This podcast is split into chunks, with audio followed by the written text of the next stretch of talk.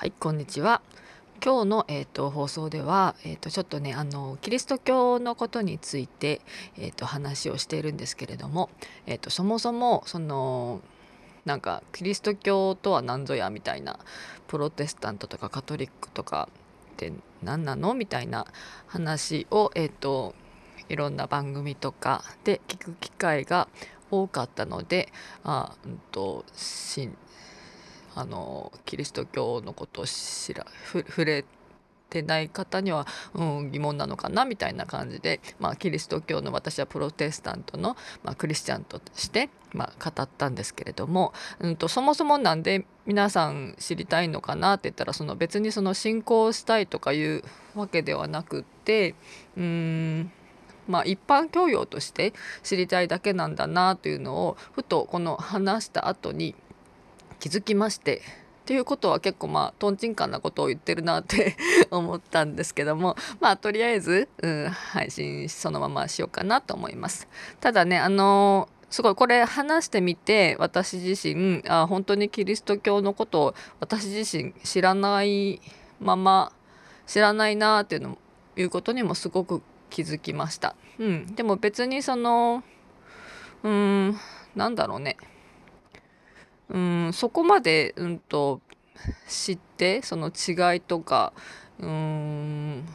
全てをこの理解して全てを受け入れて、えーと、信仰している方ってまあそんなに多くはないんじゃないかなと思ったりする感じです。まあ私自身がそこまで熱心なあのキリスト教徒じゃないっていうのもあるんだと思うんですけれどもそれそれに私が、えーと、所属しているっていうか私が、えーと、バプテスマを受けた教会が、まあ、プロテスタントの中でもたくさんの流派とかがあるみたいなんですけれどもあのなんだなその中でもそのいろいろありますよねそのなんだろうなあの原理主義とか福音派とかいろいろ分かれる中のあの多分最も最もっていうのかな主流派ですね。主流派と言われる中のえの教会だと思います。そしてその革新的であって、まあ、いろんなものをリベラルなこととかもすごく受け入れるだから聖書に書かれている文字通りそのまんまを受け入れるのではなくてもっと柔軟に科学であったりいろいろなものを考え方をあの柔軟に受け入れるみたいなタイプの教会だと思います。うんそして多分ねそれがあのやっぱりあの主流なんじゃないかなっていう気はします。ね、一方であのすごくあのエキエキストリームっていうんですかねなんかガチガチのあのプロテスタントのところもあるんだなっていうのを今回話した後に、えー、そんなにいろいろあるのかなってちょっと調べてみて うん、あるんだなっていうのに気づきました。うん、それからあのー、同じ多分主流派とかでもまた違うのかもしれないですけれども私が通っている通っていた教会、まあ、通っている教会は、うんと、基本的にあの布教活動というのをしないんですね。うん。ね、布教活動にすごく熱心なあの宗派とかもあるみたいなんですけれども要はそのピンポンってって聖書の話をとかいうふうに私たちはあのしないです。したことがないというかあの多分ねしないようにっていう認識で私はあの育ってきました、うん、なぜならばその人が勧誘とかするものじゃないんですねその。うん。あの否定するわけじゃないです。あのそういう方も布教される方もいらっしゃる。そういう活動にあの喜びを見いだしてそれが正しいと思ってされてる方のことを私は否定するあのわけでもないですけれども私はしないっていうだけであの私たちがしない理由としてはその人間がその、うん、紹介するっていうかその伝える伝えあのうん、難しいな、うんと、伝道はするあの神様を求めてきている人に対してその神とはっていう話とかはするんですけども全然何もあの興味も示してない人とかそれから公の場で神はどうのこうのみたいなのはしないっていうことですね。なぜならそのあのうん、神様が、まあ、直接直接っていうかだからあの気づいて神を自分が求め気づいて、うん、神の存在に気づく。ちょっと難しいな。またちょっと怪しい感じになってきましたけれども。なんだろうな。その人が仲介するものじゃないってことですね。うん、人が導くものではなくって神が導くものだから。ってことですね。うん、だから導かれてあの来られた人には神様のお話をするし、うん、あのいろ一緒に勉強したり祈ったりはするっていう感じですかね。うん、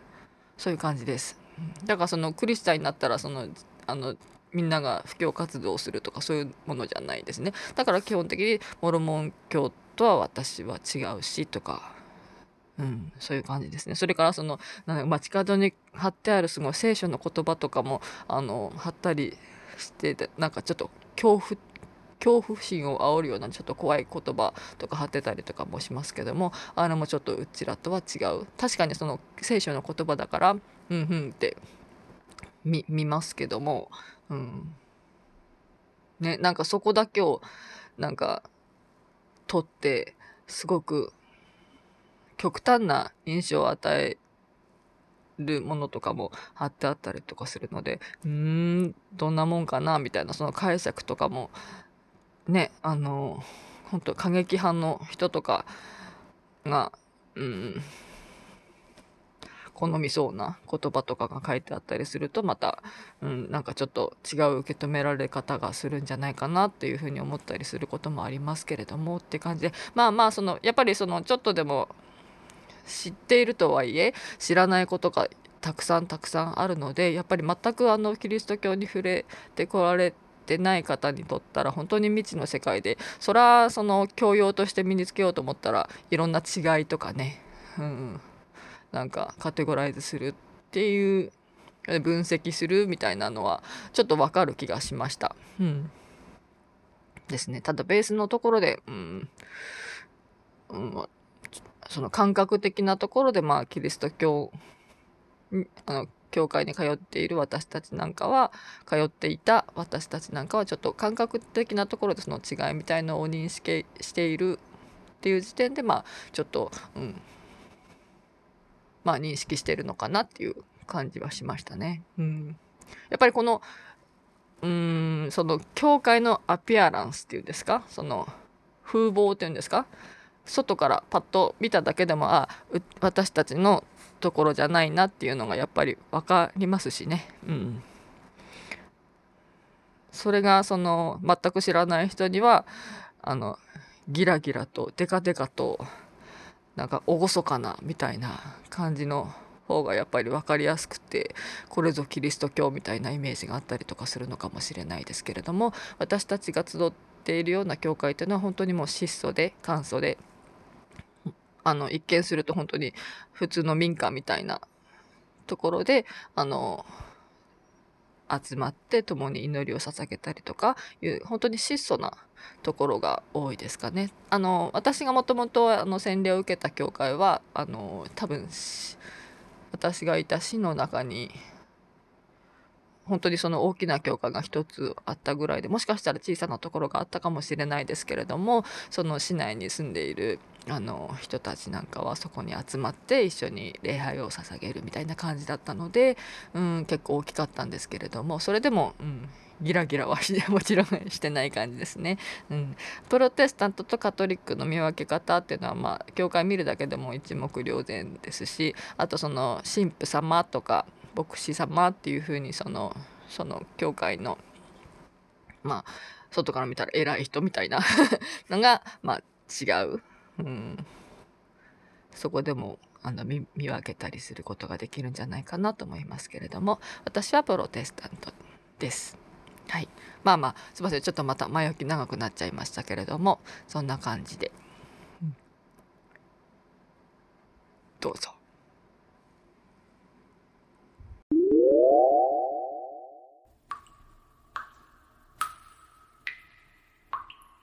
アジュカンおもちゃ箱。この番組は40代の私が等身大の自分のままに母として妻として働く人として学ぶ人として感じた思ったことを気ままにおしゃべりする番組です。はい皆さんこんにちは。引き続きえっ、ー、と林の中で林の中の遊び場からお届けしております。昨日なんかはえっ、ー、とずっと林の中におらずあの広場の方にあるあの日向の方のベンチで一人作業をいろいろしてましたけども今日はちょっとねみんなが遊んでる様子を見るのもなんかちょっと楽しくなってきちゃったので引き続き林の中で一人怪しく林の中で木陰に座りながら録音をしている姿はめちゃめちゃ怪しそうだなと思いながらもニヤニヤしながら録音しております。そうそれでねえっとこの間もねなんかねいくつか録音しててその時にもちょっとまとまらなくてまた録音これ今し直してるって感じなんですけども宗教のことねなかなか実際に宗教をされていることが語る回ってあまりないなかったりするのかな。まあ私が知らないだけかもしれないんですけども。なんかねその宗教とかそのキリスト教に触れる機会がないから謎みたいなことを耳にしたりするのでそれなんかすごいね宗教研究家の方とかその歴史家の方とかがあの話されてるのとか聞いたりしてへえそうなんだみたいな知らないことがたくさんみたいな感じだったりしてうん。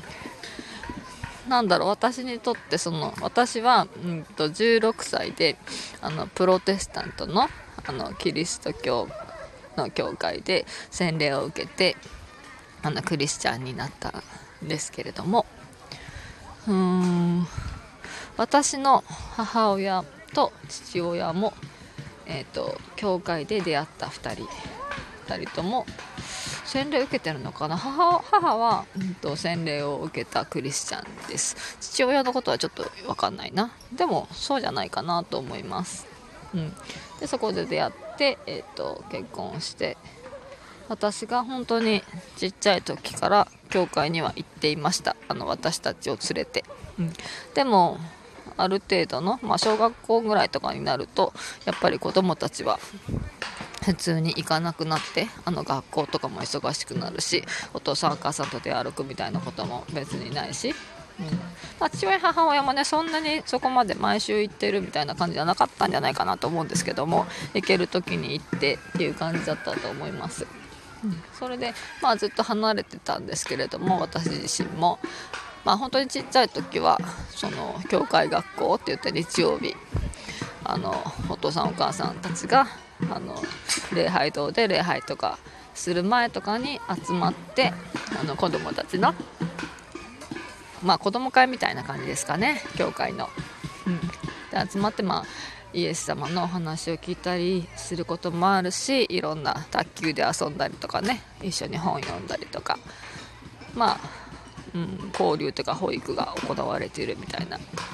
ボランティアの皆さんとていうか信者の皆さんとお兄さんお姉さんたちと一緒に遊んだりとかいう感じでした。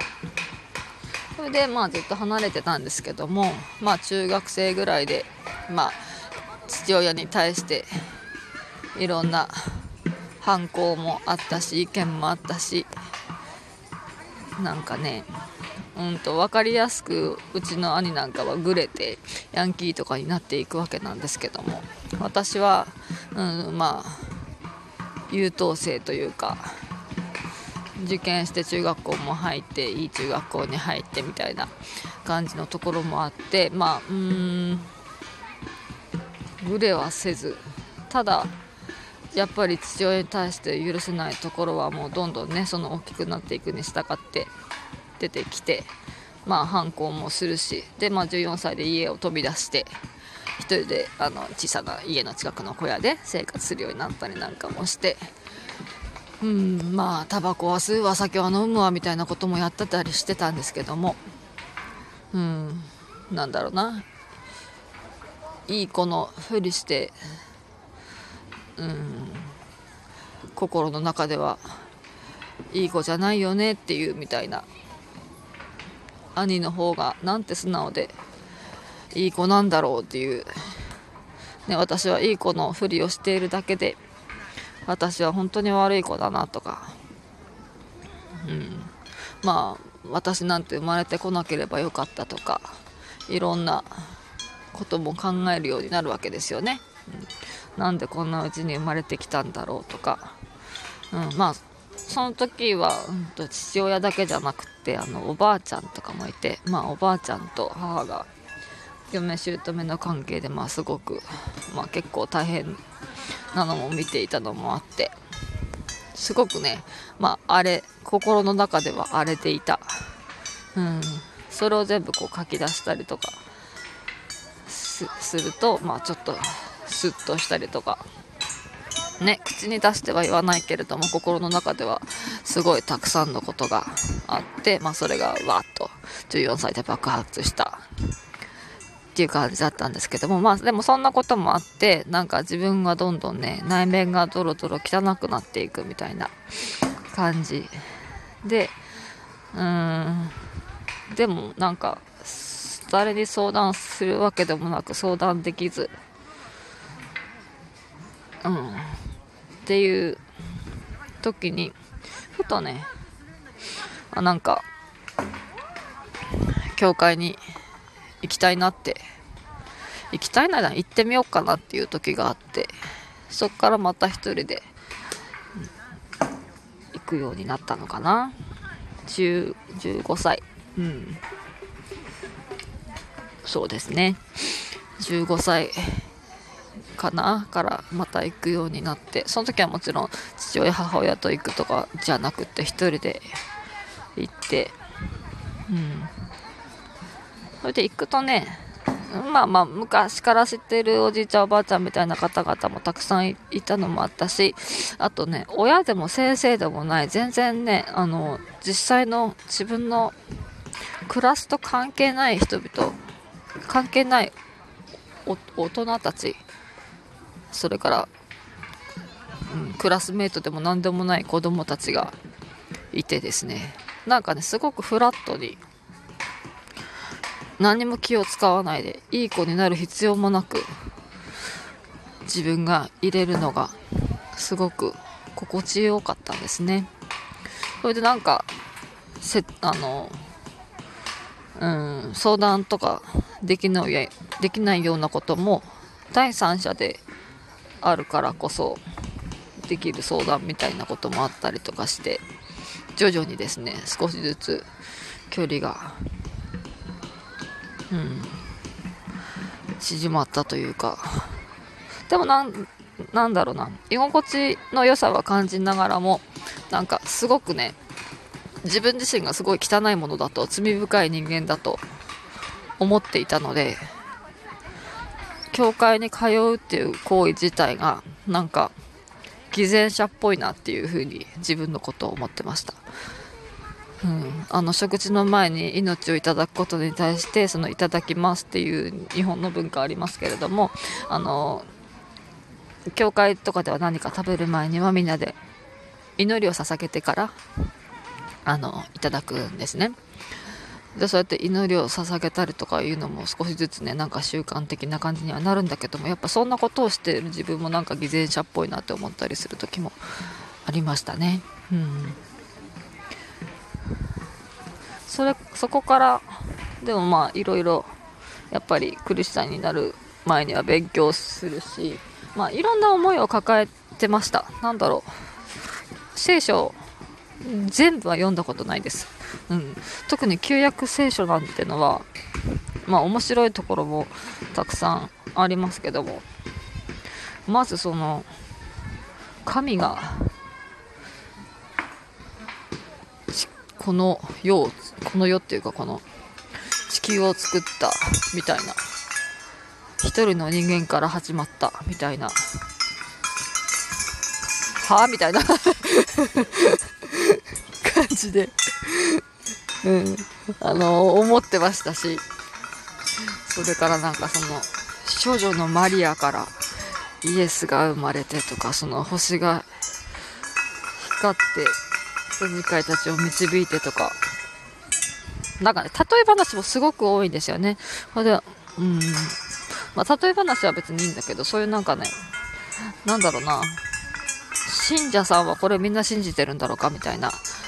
あの疑問がありながらもなかなか口に出せずに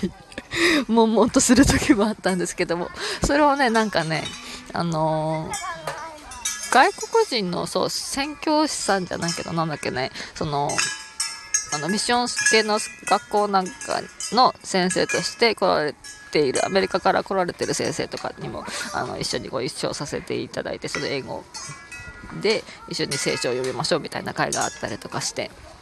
そういうのに参加した時にねなんかねその先生がそういうなんかねなんだろうな。なんかそういうなんかううんそれって本当に信じてんのみたいなことってなんか聞くのってタブーなのかなっていう感じが私の中であったんですけどもそれをねなんかね普通に話されたってたんですよね。じゃあ話してもいいんだみたいなそれからその先生が話されてたのがなんかすごいね科学的なところの話をされていてそのベツレヘムの星がそのイエスの誕生の時に光ってその羊飼いたちを導いた。でもその星が光ったのは地球に届くまでにすごい。何万光年離れたところからの光が地球に届いて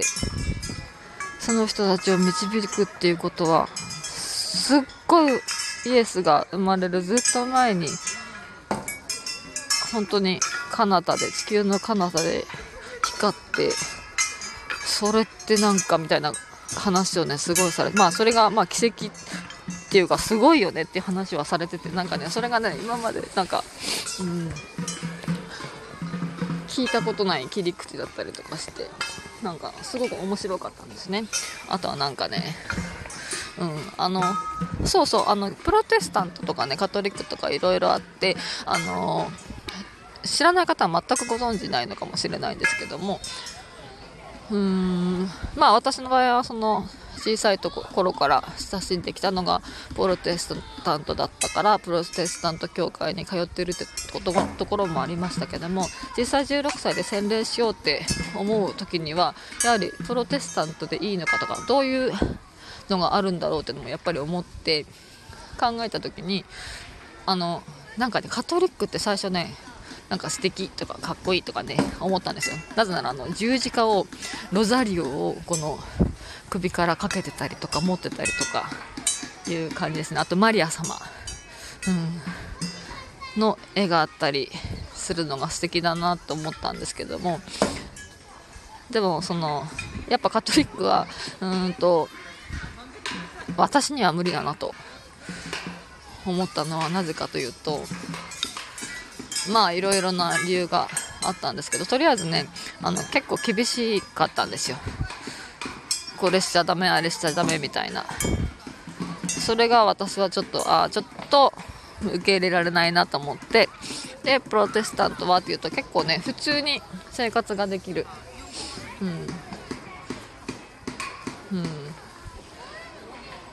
信仰を取り入れさえすればちょっとうまく言えないですけども。うん。そのまま生活していけるなっていうか自分はそのプロテスタントのクリスチャンとしてうん。無理なくいけるなって感じたんです。違和感がなかったんですよね。うん、うん、そうそれでプロテスタントにしたんですけども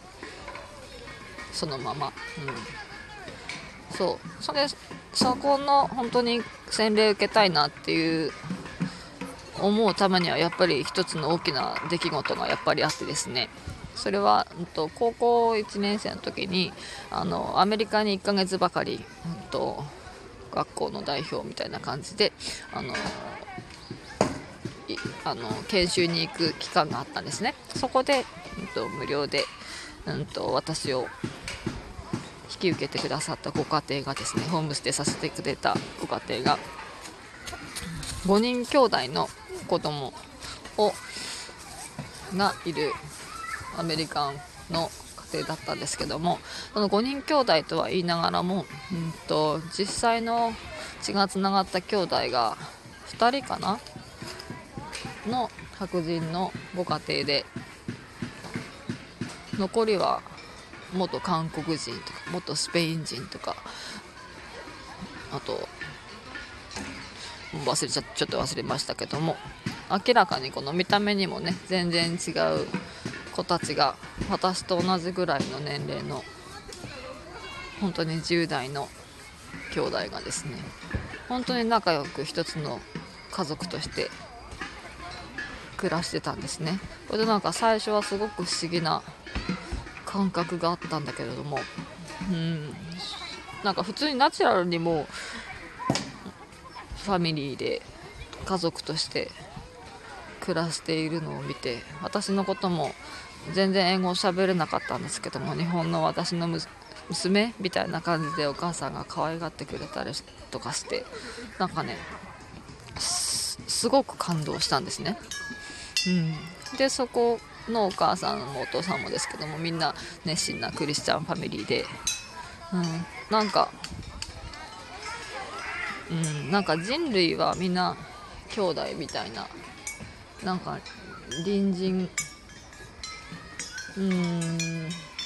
よく教会ではねあの全然もちろん血がつながってなくてもあの同じ信者同じ教会の人とか同じクリスチャンのことを年上の人は兄とか姉なん、うん、例えば佐々木佐々木花子姉とかいうふうに呼んで本当に、うん、家族のように言ってるんですけどもそれをなんかね違和感感じちゃっていたのがなんかあなんか本当に一つのファミリー。っていう感覚でこの人たちはいるのかなっていうふうに思った時に、まあ、ちょっとまたそれとは違うんだと思うんだけどもその養子を取ってどうのこうのっていうのはね。でもなんかそれでねすごくねあなんかもっとクリスチャンっていうか、うん、そうですね。クリスチャンにキリスト教に興味が湧いた。そしてなんかこの人たちと同じ感覚を味わいたい味わいたいのかな。分かんないとにかくその人たちのねと同じように仲間になりたいって思ったのは事実なんですよ。それでその方たちとそのホストファミリーと出会ったのをきっかけにしてあの洗礼を受けたい。洗礼を受けれるように勉強したいってなってそこから弓道社会って言って弓道あの道を求める人となりまして弓道社会とかいうその勉強会とかに通うようになり勉強して最後はうんと信仰告白。自分の好きな聖書の箇所とかなんで信仰なんで信仰したいのかとかそのきっかけとかどういう生活を送りたいみたいな。うん。こと。まあその各その人によって一人一人が違うと思うんですけれども私はまあそのアメリカのホストファミリーに出会ったことなんかがやっぱり一番多かったので大きかったのでそことそれから私が罪人であること罪人であると思っていること罪悪感の中に生きている。いること。そこから這い上がっていきたいと思ってることとか。うん。いろいろ書いて信仰告白？ってっていうのを書いてそれをまああの大きな教会だったのですごいね長老会みたいなのとかもあったりとかしてそことかの、まあ、承認を経て仲間に加えさせていただくための儀式というんですか？あの洗礼式をうんとイースターの時に受けまして洗礼をしてクリスチャンになったという形ですね。あの本当にねその全然知らない人だったらそういう洗礼式なんかもすごいねうわなんか怖みたいな感じに思う人もいるかもしれない、うん、でその教会とかによってもあとその宗派的なものによってもその実際の洗礼式っていうのは異なると思うんですけどもあと外国でも外国も、うん、外国の洗礼式とかも見たことありますけどもなんかね本当にねもう頭まで全部あのお風呂みたいなのにわーって水に浸かって洗礼式バプテスマを受けるところもあれば私のところは、えーと、あの床にひざまずいてあの頭からちょろっと水をかけていただいた。だけなんですけどもね。まあでもなんか生まれ変わり生まれ変わるみたいな新しくそこで生まれるみたいな日なんですよ洗礼を受けるっていうのは。なのでそこから新しくあのうんと信仰する人うんなんだ？信信信者キリスト教徒としての人生が始まるっていう日で、うん、なんかねすごく嬉しくてもう泣いちゃったのを覚えてますね。うんそうですその時に一緒にねあの弓道社会でもずっと一緒でその日同じ日にあのもう1人すごい本当にもう80歳90歳ぐらいのおじい様と一緒にあの洗礼受けさせていただいたんですけどもその方はもともとモルモン教に入っていらっしゃった方で、うん、そこから、うん、そちらを辞められてこっちに入ってくるっていうのはなんかね結構すごく、うん、すごく大きなことだったんじゃないかなって。私はそのモルモン教に対するイメージは本当にかっこいいお兄さんが白人のお兄さんが街角で自転車に乗っていろんな人に話しかけてくるぐらいのイメージしかなかったんですけども何が違うのかどんなことをするのかとかも全然ね分かんなかった。しその頃は全く興味なかったんですけどもそのおじいさんが本当にあの生まれ変わりたいって言って辞めてこられてもう私よりももうすごい号泣して喜んでいらっしゃったのをすごく印象的に覚えています。うんね、世の中にはいろんな宗教がありますけれどもなんだろうでも本質的なところってなんかすごくねやっぱり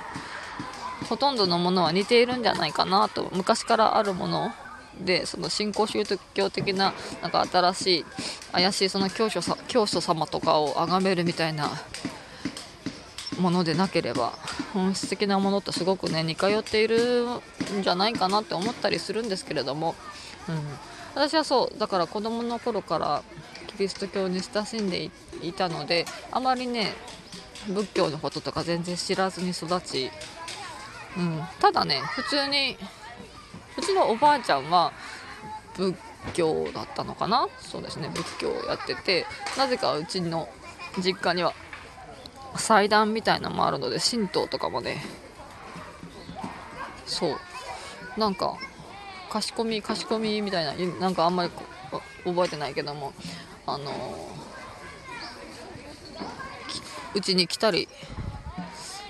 神道の何さん？わかんないや。神主さん？神主さん？わかんない。やすいません。全然わかんないんですけど人が来て仏教じゃない方が来てなんかお祈りされたり儀式したりしてるのも見たことがあるので、うん、なんかいろいろ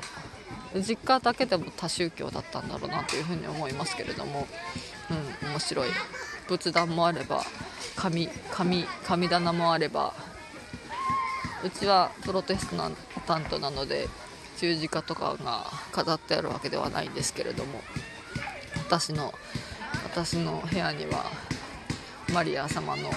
小さなイエス様を抱えられた油絵があったりとか、まあ、そんな感じで、うん、不思議な環境で育ったのかもしれないけれども。だからうんでもそのお経がいつもうちの中で聞こえるとかいうのはなかったかな、うん、近くには何だっけな別な宗教のもう忘れちゃった。なんだっけ？ボーンってすごい大きな鐘をね鳴らしてそこのお経みたいのはいつも近くから聞こえてきてましたけども何だったかな？忘れちゃったな。でもそういうふうになんかいろんなねところいろんな至るところにいろんな神様を、うん、いろんな宗教が近所にいっぱいあった気がしますけどもそこに何も違和感を感じずそれぞれ。面白いなと。うん面白いなと思うこともなく普通にその辺にあったので今になってみるとなんか宗教が。うん。ちょっと難しい、うん、私の宗教に対する考え方がとか感じ方が一般とかなりずれていたりするのかもしれないけれども。でもねそうそうそう何が言いたかったかそう伝えたかったのは何だろうなそのあんまり宗教とかその神宗教って何とか信じるって何みたいな宗教してる人はどんな感じみたいななんかいろんな方が分析されてるのとか聞いたりとかしてて私はねなんか全然そんな難しく考えたことはなかったしこれからもあんまりないのかなと思うんですけども感覚としてはあの宗教を信じる神を信じるでどういう感覚なのかっていうとあの人によってねもちろん違うと思います。それからあのユダヤ教とかイスラム教とかも私はうんわからない。その信者たちがどういうふうに感じてその宗教を信仰してらっしゃるのかわからない。その感覚もわからない。ですけれども私はあの神を信じるっていうのはあと教会に行ったりするっていうのはあの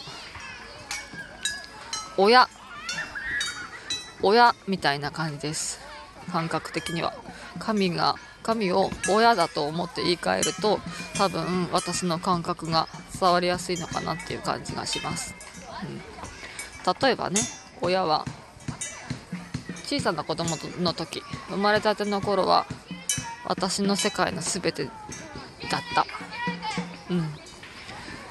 親の母の言うことは父の言うことは全て正しかったし全てをそのまま信じていた、うん、そのお父さんお母さんが私の世界の全てだった。そういう感覚ですかね。信じるも何ももともと信じてるもの。うん。そして大きくなっていくに従っていろんな世の中が見えてきて、うん、親の悪いところが見えてきたり違うよなって思ったりすごい反抗したり離れたり自分一人で生きてきたような気もするし自分のおかげで今こうやって生計立てて生きてるような気もするけれどもふとした時に例えば何かやらかしてて大失敗しちゃってすごい大切な人を傷つけてしまって失ってしまって何もかもなくなってしまったもしくはとんでもないことをやらかしてしまった時に誰かにボロボロになって相談したい誰か聞いてくれる人近くにいたらなっていう時に誰ももういない。みんな離れていってしまった。っていう時に例えばその親が死んでいたとしても心の中でね「お母さん」って「こんなことしちゃった」って「私にはもう誰もいない」「本当にごめんなさい」「本当に悪いことした私が悪かった」「どうしよう」とかねいうふうに心の中で相談したりとかお母さんがいてくれればなとか本当に悪いことをしたって。時とかになんか本当に素直になって帰れるところのような気がします。帰ったからって言って救いがあるわけでもきっとないかもしれないしどうにもならないかもしれないけれども帰る場所があるっていうだけでちょっと安心できるみたいな、うん、でもその辛い時だけじゃなくって嬉しいことがあったら報告したいとか私が何かできることがあったらしたいとか年老いてきた母親父親の力になりたいとかなんかねそういう、うん、神を分かんないっていう時はその親っていう感覚に近いのかなってちょっとねこの間考えてみて、うん、何が一番しっくりくるのかなと思ったら多分ね感覚的には親の感覚ですかね。と私の感覚では思いました、うん、そうで伝わるかどうかも分かんないしそれが他の ねうんと信信者の方々と同じかどうかも分からない。その気持ちが全く分からないという人もいるかもしれないけれども、うん、私の中ではそんな感覚でいます。あなんかすごく寒くなってきたのでもうここで終わろうかな。うん、でもそうそうあの私はプロテスタントのキリスト教クリスチャンになってそこからずっと教会通ってるかっつったら全然そんなことなくって本当にそのねあの洗礼受ける前にあの弓道社会で勉強してた時が一番通ってました。その後はね本当にまあ、その後すぐ私はあの外国に行っちゃって日本にいなくなっちゃってるっていうところも大きいんですけども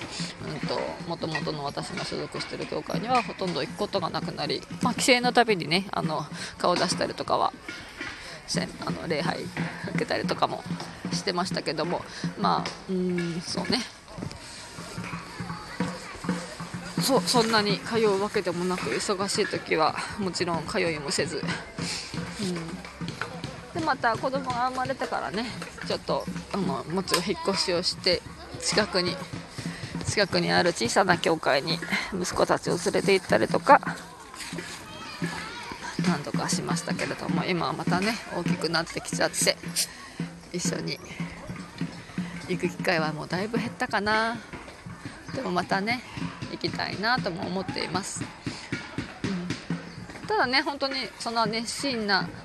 クリスチャンではない。でもなんか帰るのは教会かなって思ったりもする。いくら宝刀息子になっても、うん、でもねあの他の宗教をあのなんだろうな興味がないとかうん、軽蔑するとかは全くないですね。なんだろうないろんな宗教のこといろんな考え方とかいろんな教えをね聞くのってすごく面白くって最近なんかはその仏教のことを、うん、学ぶ機会があったりとかしてどんどんねもっと学びを深めていきたいなと思ったりもしますけれども、うん、でそういうなんかお寺にしても神社にしても神聖な場所教会にしても行くとやっぱりね空気が違うっていうか新鮮な空神聖な空気みたいなうん。まあ暖かいしシャキッとするし、うん、自分を知る自分を見つめ直すような空気がやっぱりありますね。うん、あの禅とかもそうなんでしょうけどそのそういう場所に行くと本当になんか静かにねやっぱり何も話さずに心を静かにして祈るとか目を閉じるとか手を合わせるとかって、うん、自分を見つめるとか気を鎮めるみたいなそういううん、そういう時間がね日常生きてるとすごく少ないからやっぱりそういうところに行って瞑想をするみたいなそういうのがいいのかな。そういうのを多分求めていたんじゃないかなと思います。その15歳の私は。うん。だからそういうのが必要な時に教会に行きたくなるんだと思った。うんそうね。今分析してみるとそうなんだろうね。日常の生活では得られなかったんだろうねそういうのが、うん、ただあれですよね山とかね行ったりその滝を見たりとかねそういう時とかも同じような新鮮な神聖な空気があったりとかするのでまあそういうところにも神々を感じたんだろうな。それがまた日本の神なんだろうなって、なんだこりゃ。すごい音がしたけれども。ね。日本っていいね。だからその至る所に神が。存在している気もする。でもなんかそれらその仏教にしてもキリスト教にしても神道にしてもなんかね人間じゃない。自分以外の大きな力がパワーがエネルギーがあるっていうことを認めてるのがそれが宗教なのかなっていうふうに感じたり感じたりもします。うん。ねだからいろいろな言葉とかすることとかねルールとか決まりとか考え方があるかもしれないけれども基本はなんかね同じものなんじゃないかなって。人間は人間でさえも人間もその大きなエネルギーの一つだなっていうのをやっぱり最近すごく感じるかな、うん、うん、エネルギーの一部だなというふうに今日もまた感じながらちょっと幸せを感じました。はい。すごい。そろそろ日が暮れて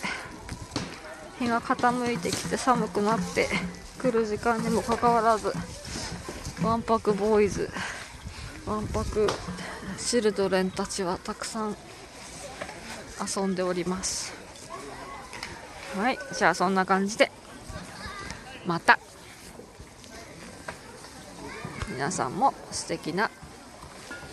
人生をね同じ時に生まれてきた。同じ時にいろんなものを一緒に考えていく仲間。素敵だなと思ってます。この地球をね Sharing the planet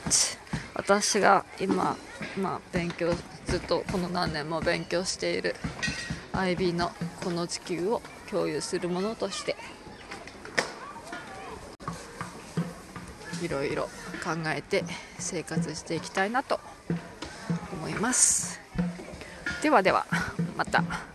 じゃあねバイバイ。はい。という感じだったんですけどもねそのでもそのなんだろうな、うんと、感覚としてはみたいな話をしたんですけれどもこれ語る必要なかったかなとかもあの話した後に思いました。うん、なぜならなんか多分みみんなそんな感覚がなんとなくあるのかなというか、まあ、その特定の宗教に対してとかではないかもしれないけれども、うん、人間以外の大きなパワーみたいなエネルギーみたいなのには気づいていてそれに対してやはり、うん、あのフォーマルな形ではないけれどもあの祈るみたいなことって結構皆さんされたりするんじゃないかなと思ったりするんですけどもどうなんですかね。うんうん、というわけでなんかうん、話してはみたけれども私が知らないっていうことにもあの気づかされそしてまた、うん、いろんな宗教を学んでみるのも面白いなって、うん、さらにもっと学びを深めるのも面白いかなと思いました、うん、ただ違いを知ってその批判的になるとかそういうことじゃなくてあのそれぞれの受け止め方としてあそういう感じ方をしているんだなとかあそういうふうにあの世界を見てるんだなみたいな感じであの改めて勉強するのも面白いなと思いました。それからあの今回ねあの放送っていうかあのこれお話をした後にいろいろ調べてっていうかいろいろこれはどうなんだろうって私自身が思った、うんと、疑問とかをいろいろ検索をしたりとかしててあと思い出したりとかしてて儒教もねありますよね。うん、儒教って結構ベースにうんと中国韓国日本あると思うんですけどもまあ韓国ほど儒教が色濃くは日本はないかもしれないけれどもそれでもその普通の感覚としてその年上を敬ってみたいなところが、うん、先輩って呼んだりとかするのって儒教の影響かなと思ったりもするんですけどもそういうのがね西洋にはちょっとなかったりというか薄かったりすると思うので、うん、まあまあいろんなね宗教が結構絡み合ってとか混ざり合ってというか混ざり合ってというかいろいろ存在はするよねっていうふうに思いました改めて、うん、だから無宗教って言ってる人がすごく多いけれども無宗教じゃないんじゃないっていう印象はやっぱりね持ちましたね。うん。ただこの私は何々教を信じていますみたいなここの信者ですみたいな感じではないだけで、うん、っていうふうに思ったりしました。